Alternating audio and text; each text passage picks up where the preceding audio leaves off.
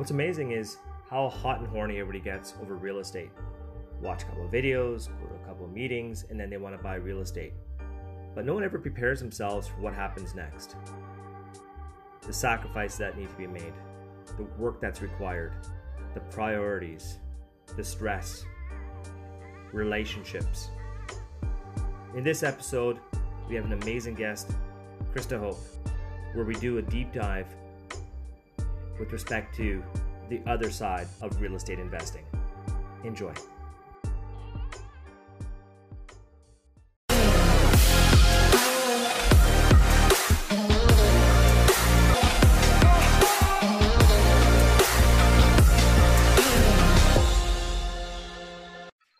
Hey, what's going on, everyone? We got the 7-2 Real Estate Investor here with Krista Hope. Now, this is just amazing. Like, I'm just so humbled in that on Monday we had the great Jared Hope, and now we have the greater Krista Hope here, a partner in crime. And you know what, my conversation with Jared was just, there was nothing like that, and it just changed a lot for me. And I'm still giddy, as I mentioned to you.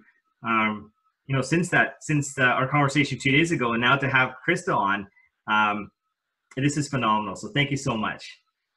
Yeah, thanks for having me. So Jared said something very interesting last week on Monday, and I thought it was so cool. And you know, he shared a lot. Just to let you guys. Yes, he did. That happens on this show, by the way. Yeah, I've had people tell me saying, I never said that to anybody before, and I said it on your show. So, but he said something interesting about your coaching program, and we're going to do a little more of a deep dive with your coaching program later on. But I thought it was so awesome when he said he helps individuals get to their $1 million threshold, or get to where with real estate investing. And it's almost as if it's handed off to you from a sustainability standpoint on the greater picture, the relationships, the mindset. That's amazing. Like, let's start. How did you guys create such a thing? Let's go into it. Like, that's so unique. Yeah. It's funny to me that it's unique, but I suppose it is. You know, everything that Jared and I have done has been in, reaction's not the right word, but it's the word that's coming to mind of real life. And so, you know, much like our property management division came out of just real life expertise in property management, or same with the realty division and flipping. So our coaching is what we needed in order to, what we would have needed to build probably a little, I don't want to say better, but, more thoughtfully potentially in the beginning, and then from Jared's perspective, and then from my perspective, we had to do a lot of work to maintain what we created, both in our marriage and in our real estate portfolio. So yeah, that's why we believe strongly that everybody should do personal growth work, and so we think the journey of real estate investing is just a perfect platform to work on that, work on your personal side of life. Jared also said something, you know, he said a lot of unique things. Hopefully my mother never watches that episode, because I'll be I was like, Jared, some of my, you know, back home people are potty mouth. Like, yeah, I may not have shared that one on my Facebook. That's awesome. Well, I mean, it's and you know, my network's like, oh, ex-NHL guy, we get it, but you're a brown guy. You're supposed to be a doctor. Like, what the hell are you swearing for, right? Or IT. But you know, and he had said something because I mean, I've been on this personal journey myself with mindset and so forth, and really. Last 3 months, I've really put all my eggs into it and just going after it. And I've seen I'm a different human being that I cannot even recognize who I was 3 months ago, even, and just the way I was thinking and that kind of stuff. But then Jared mentioned that there was a pivotal point for you guys where he saw this point where you're sort of, I don't say drifting, but separating from the path almost, because you went onto this journey. What, first and foremost, why did you, when you hit that moment, what made you decide this is the journey you wanted to take? And since then, what's been going on? Well, from that point, you know, it's sometimes it's a little hard to explain because it's such not a linear path that I've been on. I've been doing some form of personal growth work since high school. But at that point, it was, you know, it got to a point where I wasn't dabbling as much anymore. And I really was starting to, I don't know, elevate, or just, you know, I wasn't getting caught up in the small things in life as much anymore. And so it's so hard because there's so many things to touch on. But, you know, in regards to our marriage at that point, a lot of what I was working on was trying to be happy, and it's within myself and within the context of our marriage. And I really just dug in and decided I could only, you know, I was definitely trying to change Jared over the years. And instead of, you know, I was working on myself, but also with the intention of trying to change Jared. So I really dug in and really just focused on myself.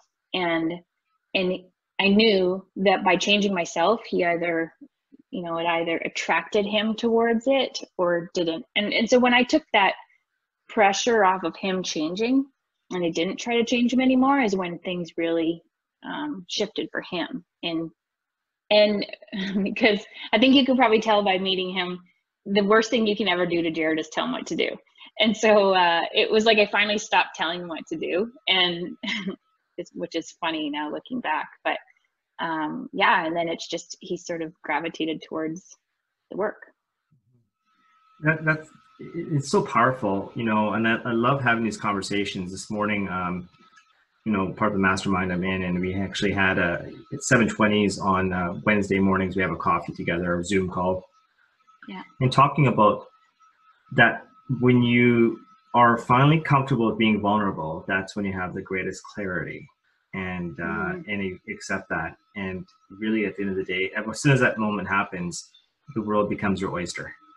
Yeah. And at the end of the day, like I said this to in the last interview, and I've said this in many of my podcasts, in my Instagram lives, you know, I've been through a nasty divorce. Yeah. I could point the finger and say, screw my ex-wife, this, this, and this, and this. But at the end of the day, I'm the one who stayed in a toxic relationship for too long. So it's my fault. Yeah. Yeah. I was in a toxic relationship with my previous employer. I can blame the company, but no. I decided to stay on there. And as I told one of my good friends, I said, it's like staying on a ship that hits the iceberg and you decide you're not going to jump on that life, or you see it going towards hitting an iceberg and you decide not to jump on that life craft and you decide to stay on there. So we have to make these bold decisions, and it's when we have to expose our own vulnerability and be willing to talk about it. And that's where the doors just open. Can you touch on that at all? Well, what comes to mind is, you know, you said something in there, and I know you didn't mean it, but you said it was my fault. But like, I would more say powerfully, it was your choice. And so everything in our life is a choice. You know, there's some things that aren't our choosing for sure. There's some challenging things that aren't chosen by us. But that aside, you know, being in this marriage was my choice. And, I looked at choosing out of it lots of times, but when I started to really take the power back by saying, you know, I either choose to be in this marriage or not, or everything I was doing was my choice. It really changed everything, because then I wasn't a victim to anything. I wasn't a victim to my husband being, you know, off track, or I was really choosing who I was in life and what I accepted. So, I feel like the important learnings from that were, it was a little trickier for me because I wasn't like obviously off path, you know, I wasn't drinking heavy or doing anything really blatantly obvious, but I was really digging my head in the sand, and I was just, I wasn't being powerful. I was allowing my circumstances to be what they were. So that's a challenging thing. I think it's sometimes more challenging to see that for people when it seems like they're being the good wife, or And so I totally agree with what you're saying. Like it takes two, you know, in a marriage. So nobody's victim to anything because you're choosing to put up with whatever you're putting up with, or for it to be whatever it is. So, yeah. No, I love that. I love that. I think what's remarkable is when I look at the growth of, you know, this podcast and my YouTube channel, yeah, it's called the 7-2 Real Estate Investor, but it's when I look back at a lot of my episodes, especially my most recent ones where you get really deep, the episodes itself only pertain to maybe 5 or 10% of what real estate is, because people are trying to get in, they're looking for that quick clickbait saying, how do I make my first million? How do I get that big multifamily? How do I do this? Not realizing, as Jared put it, you rip down that curtain and what's behind those doors. That's what no one's talking about. So someone can go out and buy 10, 100-unit apartment buildings and they can boast about it, but they're not talking about the toxicity in their life, you know, things that, like you said, burying your head in the sand. And the moment you do that, you're hiding. And when you're hiding, that's when stuff happens. Yeah. And so I love what you're doing. You're doing kind of what I'm doing, is that, you know, you use this umbrella of real estate, but the truth is you want to get into the juicy, the important conversations. Like real estate's just a thing. And so in my coaching, in regards to our coaching program, it's like, real estate is this beautiful, opportunity to make people think that they're working on investing in real estate, and they are, but if they really want to be successful in real estate investing, they get to work on themselves or their relationship, and that's what will bring them fulfillment. Right. So yeah, it's pretty cool, because what's hard, you know, is that people don't necessarily know that. So that's great about our program. They come in and Jared gives lots of really great relevant information that helps them not make mistakes that could cost them lots. But yeah, the point of it all should be to really live the life of your dreams, or live a great life. And I think what's impactful too, Krista, is that we can take what we learn from ourselves once we have that clarity, that realization, and that moment. Whether we're talking about real estate, we can be talking about exotic cars, we can talk, we talk about gas stations. Once we're in alignment with all those aspects, we're still that same human being, just a different vehicle. But it's amazing that for me personally, getting into real estate investing, it's allowed me to face the music, face having to be vulnerable. And the moment I did, and I put my ego, which was insecurity, aside, it was like not one door open, but $1 million open, $1 million, $1 million doors open. Right. And so let's dial it back a bit. So you were saying before, you know, when we were talking, you came to Edmonton in 1998. Before the whole real estate stuff, I know I got Jared's history with, you know, being a hockey player and NHL level and so forth. Let's talk about Krista here. Starting to be so long ago. So that was my second time moving to Edmonton in 1998. I had a brief stint in 96, I guess it would have been.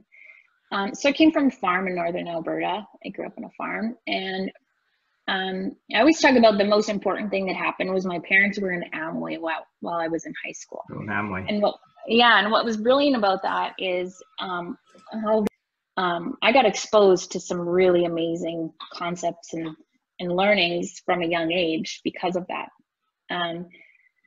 I think I was telling Jared the other day, my you know, in the high school yearbook, you put your little things underneath your pictures. And I won't tell you the first part of what it said, or I will, because it's this, but I think I said, it said what you wanted to be or whatnot. And I said, so bad. I was a hockey player myself, so this makes me sound like something else, but I said, I wanted to be a towel girl in the NHL before making all my millions. So what a dork. But I'll tell you mine in a second. It's pretty bad. Okay, I can't wait to hear. But the point was, it had opened it up to me that I could be a millionaire if I wanted to be, and I really felt that was possible. And so mindset was a big thing. And besides that, my parents were really entrepreneurial, and so before the farm, they'd owned a Esso bulk station. And then my dad was an RCMP officer before that. But they really taught me to take control of my destiny, basically, to not trust working for somebody necessarily, or to be a powerful mindset around that.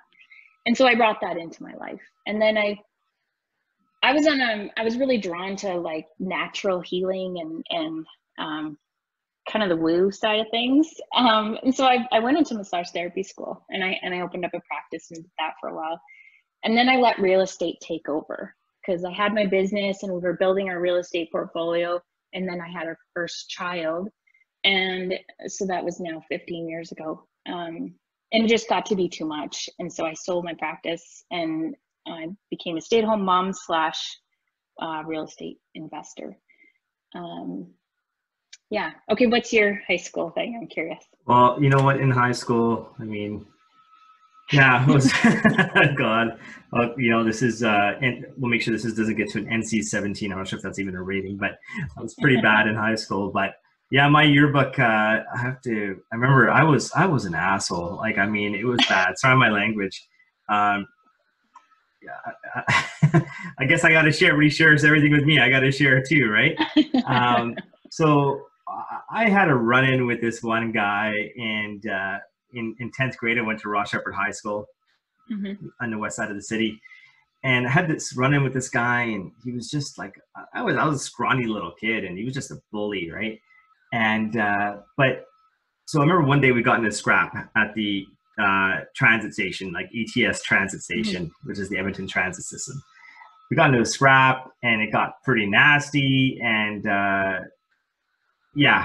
let's just say he got the worst of it, and that is a true story. So it's a long story, but then, you know, guys, right? Like, I mean, we could be like, as Jared says, like the douches, right? Yeah, like assholes or whatever. And then all these, like, you're in high school and your testosterone's going and that kind of stuff. And I remember this gentleman now, he was telling everybody the opposite story, saying, oh yeah, I beat him up. And of course, it's this machismo, which I look back at that and I just laugh about it. Like, I could go with this guy for beers and have just a good chuckle about it. But the guy would not fight me.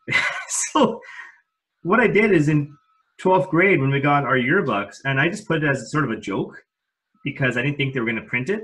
But my favorite moment is when I said, when I beat up, and I put his name there. And they actually put it in the yearbook. So it was printed. And the next morning, I'm getting phone calls. And this is like through the pay phones, right? My buddies, and they're like, yeah, this guy's read it. He wants to fight you. And yeah, I was an asshole. So then did you fight him?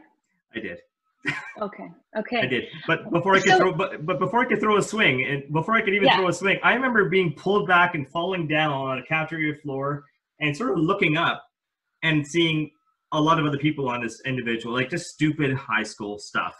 I know, right? I look back at that, and yeah, that was, I laugh about it, but not my proudest moment. That's for sure. I look back at that. Yeah, but that's okay. You can reflect on it now. Sure. Yeah, this is where I heard you have children too, right? Yes, I have 4 children.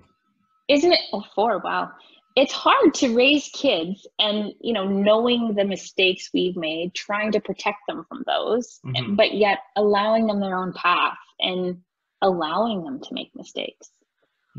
So, you know, I want to ask, what would you tell your child now if they were in that situation? But do you know?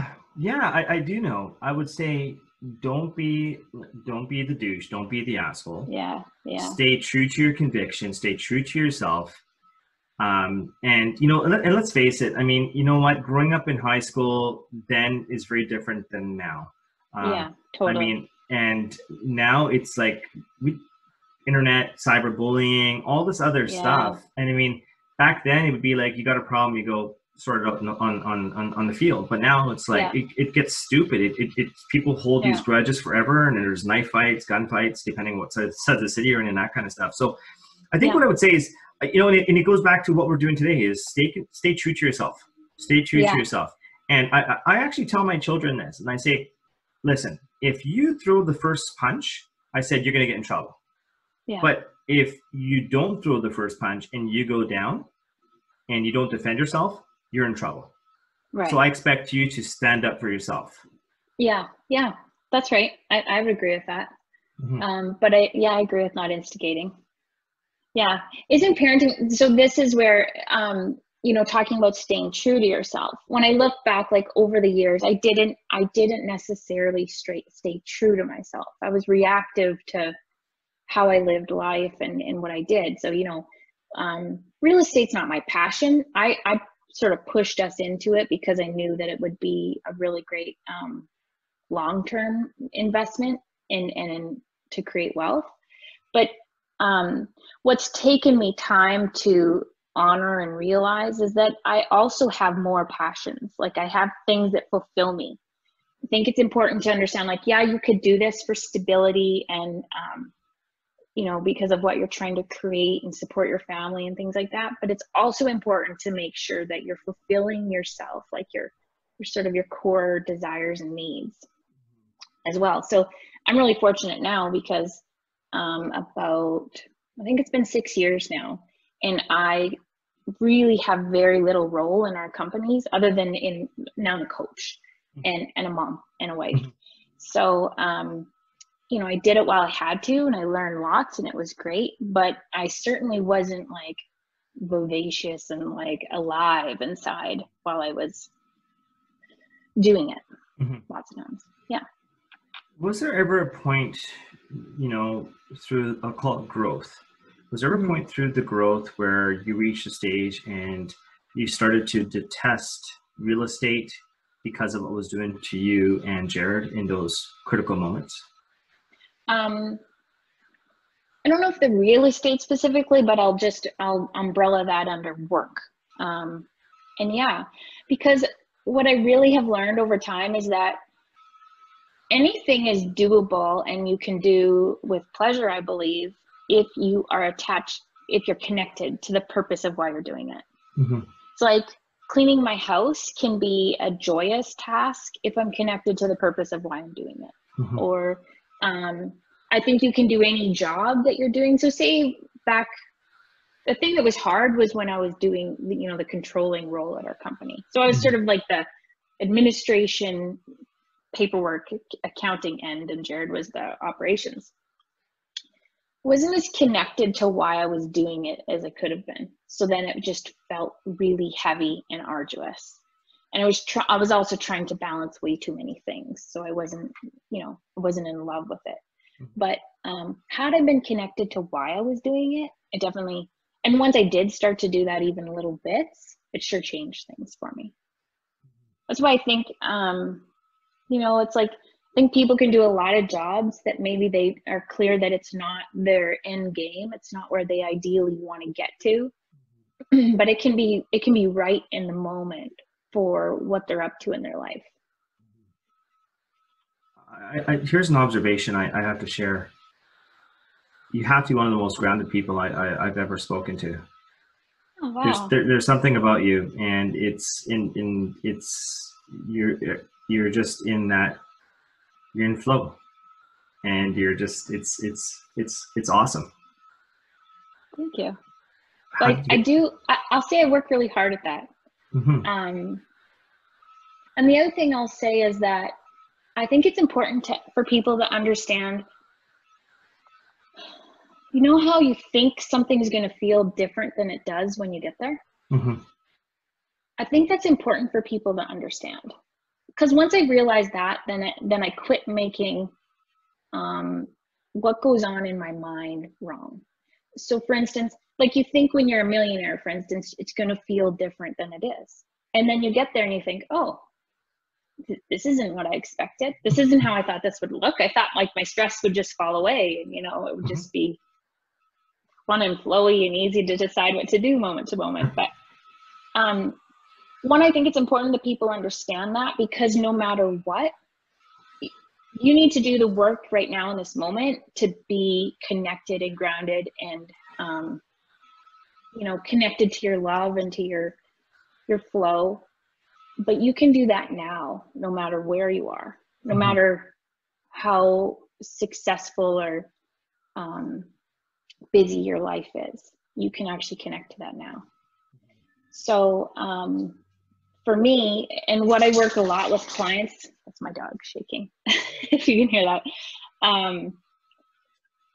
I work a lot with clients on like what they need to do to feel themselves and to feel grounded and be connected. And it's different for everybody. Like something that I had to really realize is there isn't one path. Like there's not one correct way to do things. And that, cause I used to like get caught up on this path and then, okay, no, now it's this one, this will get me there.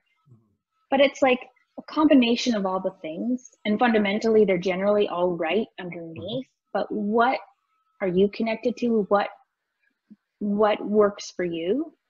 And then do that. So for me, I do a lot of meditating and yoga. I do lots of crazy stuff. Awesome. That is awesome.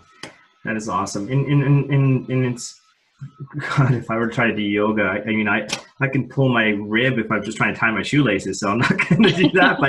But the last, you know, since I got into this whole mindset, like I was really big on working out before, but then through toxic relationships, and I had this built up, this toxic waste, I call it toxic waste in my body. I mean, I gained like 40 pounds in like just over a year. And it was just, I don't see it as fad or whatever. I see it was just a collection of toxic waste because, you know, I've taken control now, and I'm losing weight, I'm feeling amazing and that kind of stuff.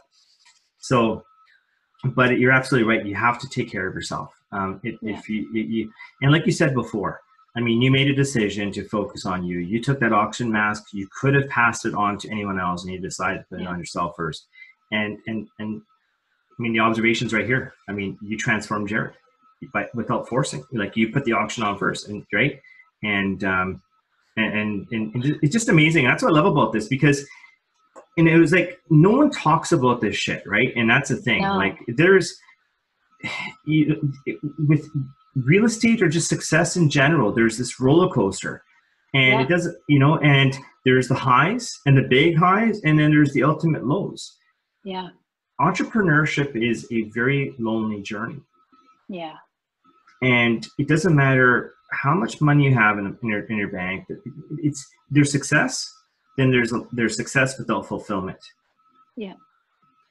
So one of the questions that I ask all my guests is, and I go by the 7-2, and you probably saw this on my previous interview. So the 7-2 is the worst possible hand in poker, and in life, we could be helped. You know, sorry, in poker, if you dealt a 7-2, chances are you want to fold that hand. Just it's a worse hand.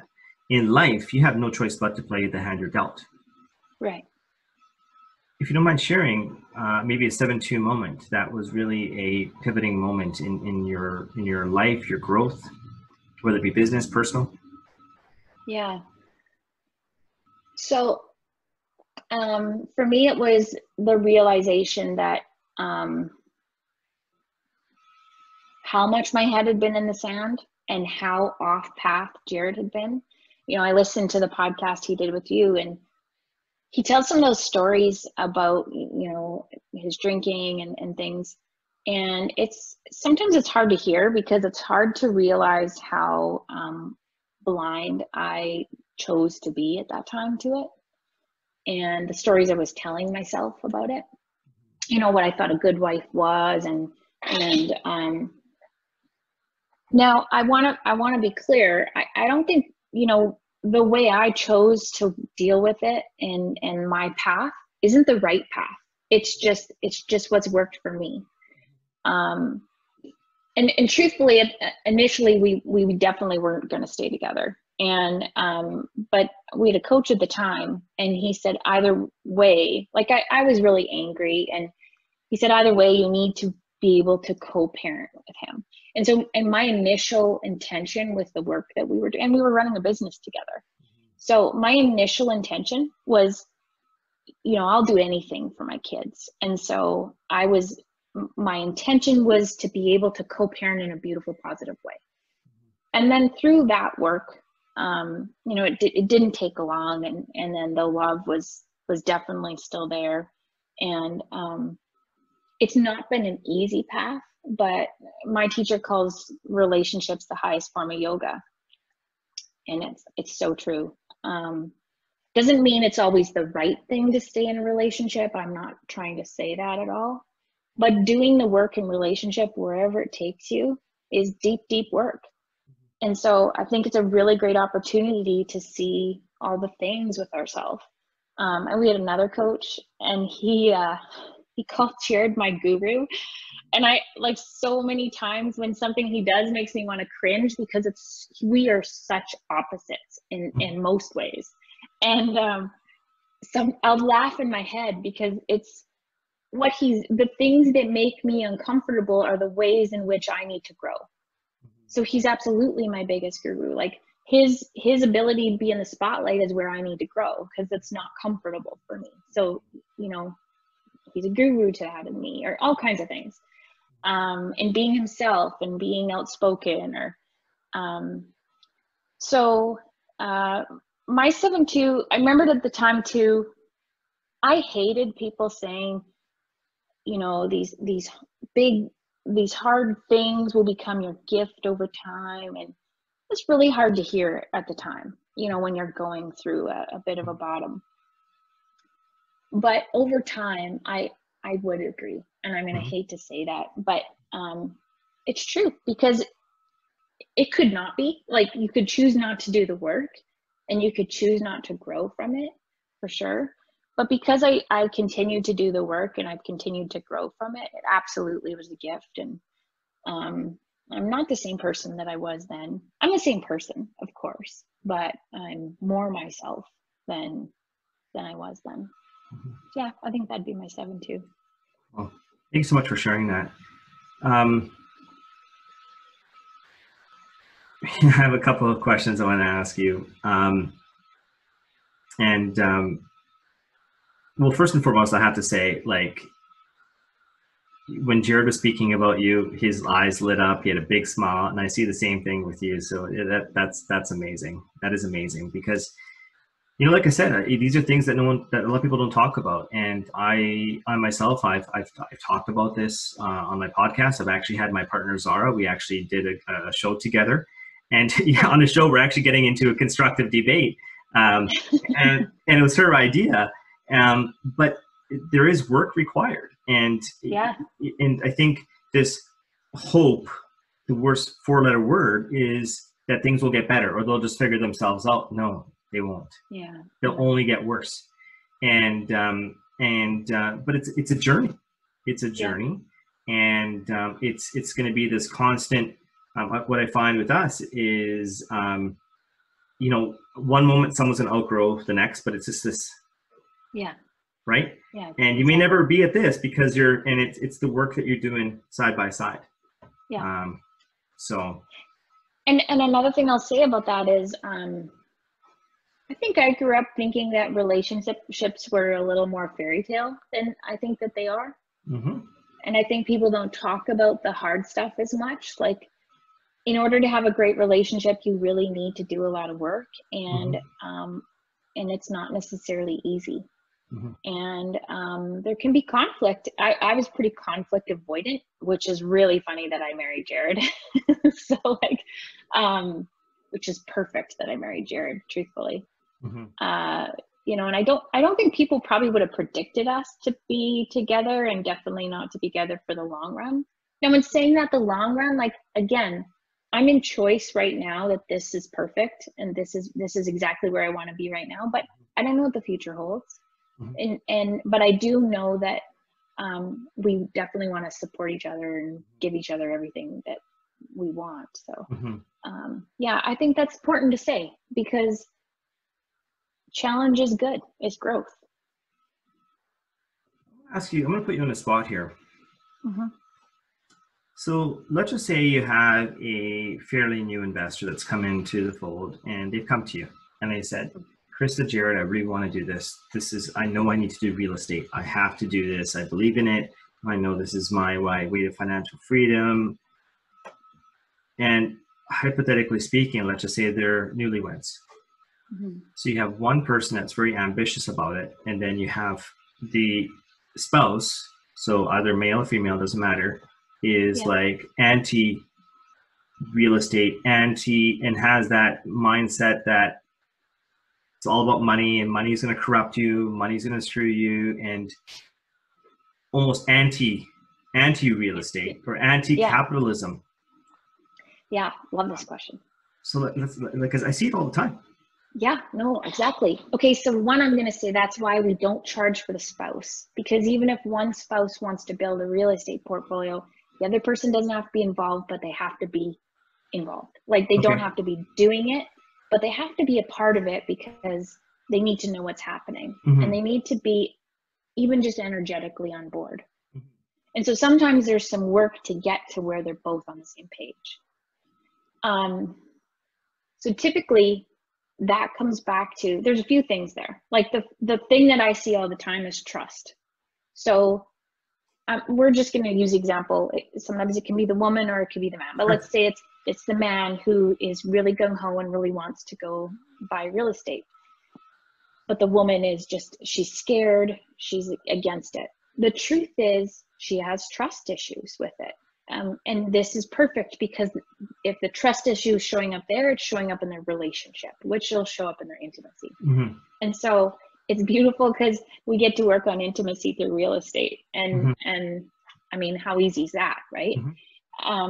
So we just bring it all out, communicate it all so we can highlight what's really there and then deal with it. And then, so in that situation, I would, if I'm coaching them, I'm going to help the man show up more trustable, because what he's not understanding is that he's showing up in ways that don't show that he's trust or that communicate to her that he's untrustable. That might be, he might not be doing what he says he's going to do when he says he's going to do it. He might not be diligent with a bank account like she thinks he should be. He might start lots of things, never finish them. You know, and so it's like this inventory of what are all the ways that I'm showing up untrustable, and it can be either way. The whole money's evil. I mean, yeah, especially in the spiritual community, there's lots of that. You know, that you're not an, I don't know, you're not spiritual if you're working at making money. Money is just energy. But the truth is you can do great things with money. It doesn't have to be evil. It's been named as evil because of some of the things that people with money have done. And it's just a thing, right? So I would help them get on the same page with that. Like, and some, maybe like say, again, I don't want to stigmatize, but like this would be a more common thing. Say the guy wants to do the real estate and the woman's like, oh, he's just focused on money, Then I might help her and him understand what he really wants. What he really wants is to support his family. What he really wants is to feel freedom in life, because men ultimately want freedom, and we're masculine essences. They ultimately want freedom, so money can provide a sense of freedom. And so when I can help them connect to what the deeper things are, then they can get on the same page and support each other. Wow. You know, Jared had mentioned that yourself and Jared, John Weiland? Yeah. As is your coach and teacher out of, I think it's California. And really focusing on the whole masculinity, behavioral aspect, and the feminine aspect, and it's quite it's again another layer for me, right? Like as I'm going through my personal development journey, it's like, well, I thought it was just this, now there's this other aspect. And so, I mean that's he touched on it. I'll just say this about it. It's a dynamic, complicated field of study. So I think we have to be careful. Like, we're by no means saying that men are the masculine and women are the feminine. We're all both. It's just, I personally want to be more in my feminine than in my masculine, but I have to have a healthy masculine in order to survive in the world. And, anyways, that's a big subject. I think it's fascinating. I mean, as you can tell, I'm curious. I always like to to learn. Love it. Who's your biggest hero?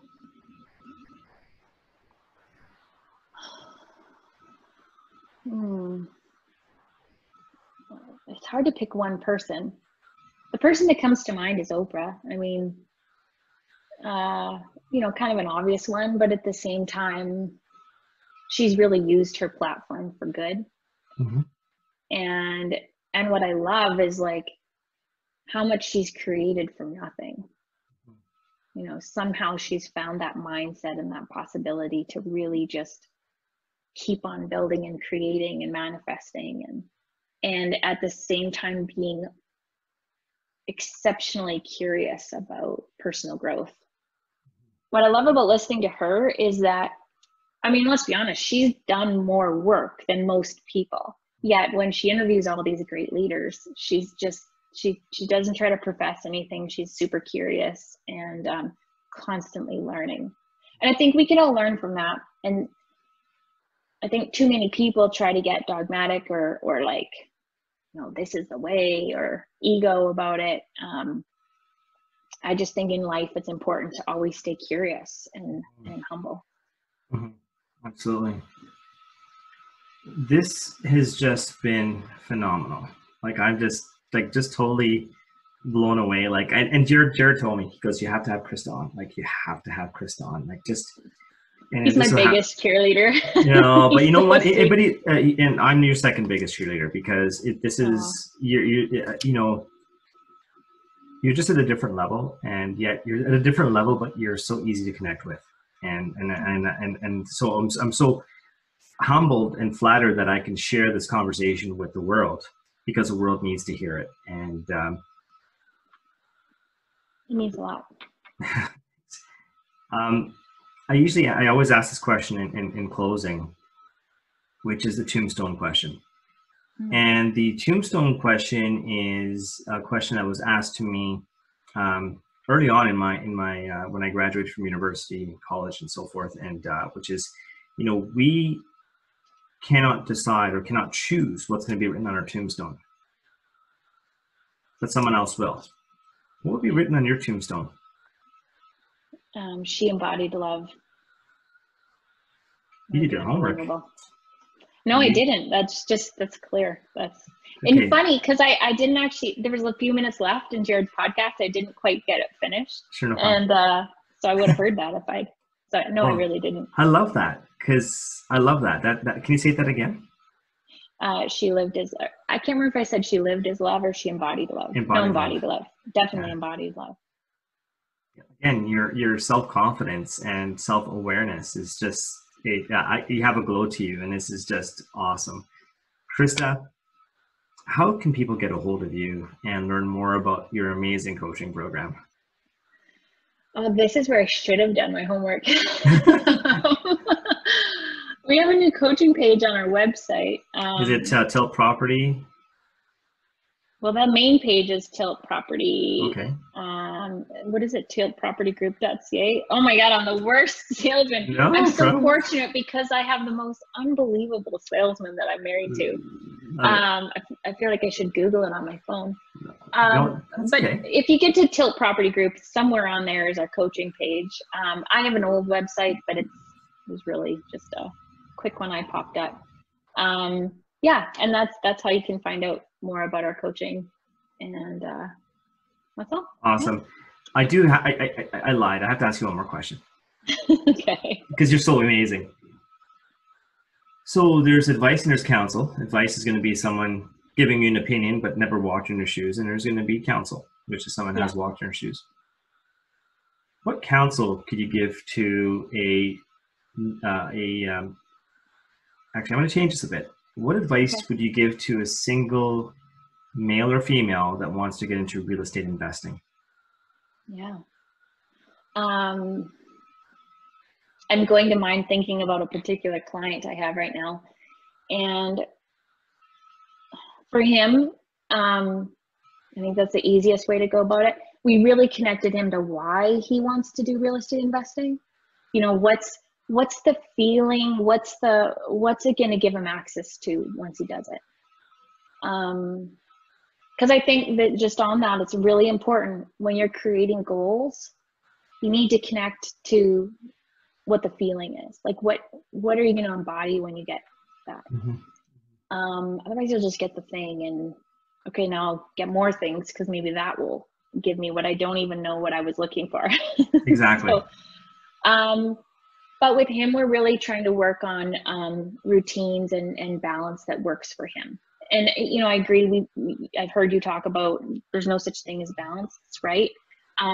What I more mean is, like, I'm big on morning routines. So what are the morning routines that connect you to who you are? Because, you know, if you have a breath practice or a meditation practice or these grounding things, if you're going to get some testosterone out in the gym, maybe, if you know that's what's going to put you in the best state to make the best decisions, that's how you're going to be in the flow of really attracting and living the life that you want. Mm-hmm. And really, that's what it's all about, isn't it? Like, what's the point of any of this if we're not? That's what I didn't understand before. Like, there is no point to any of it unless life is awesome now. Mm-hmm. Mm-hmm. So true. And we can do that. I mean, yeah, you can have some things you need to clean up, sure, but you can connect to what fuels you and feeds you now. Absolutely. Krista, amazing. Thank you again so much. It's a pleasure, and I can't wait to see you guys. Yeah. I'm definitely going to make a mission out to Kelowna and visit you guys. Would love that. I love the area, and thank you so much. Yeah, thank you. You and Jared are truly inspirations. Yeah, thank you. That's great to hear.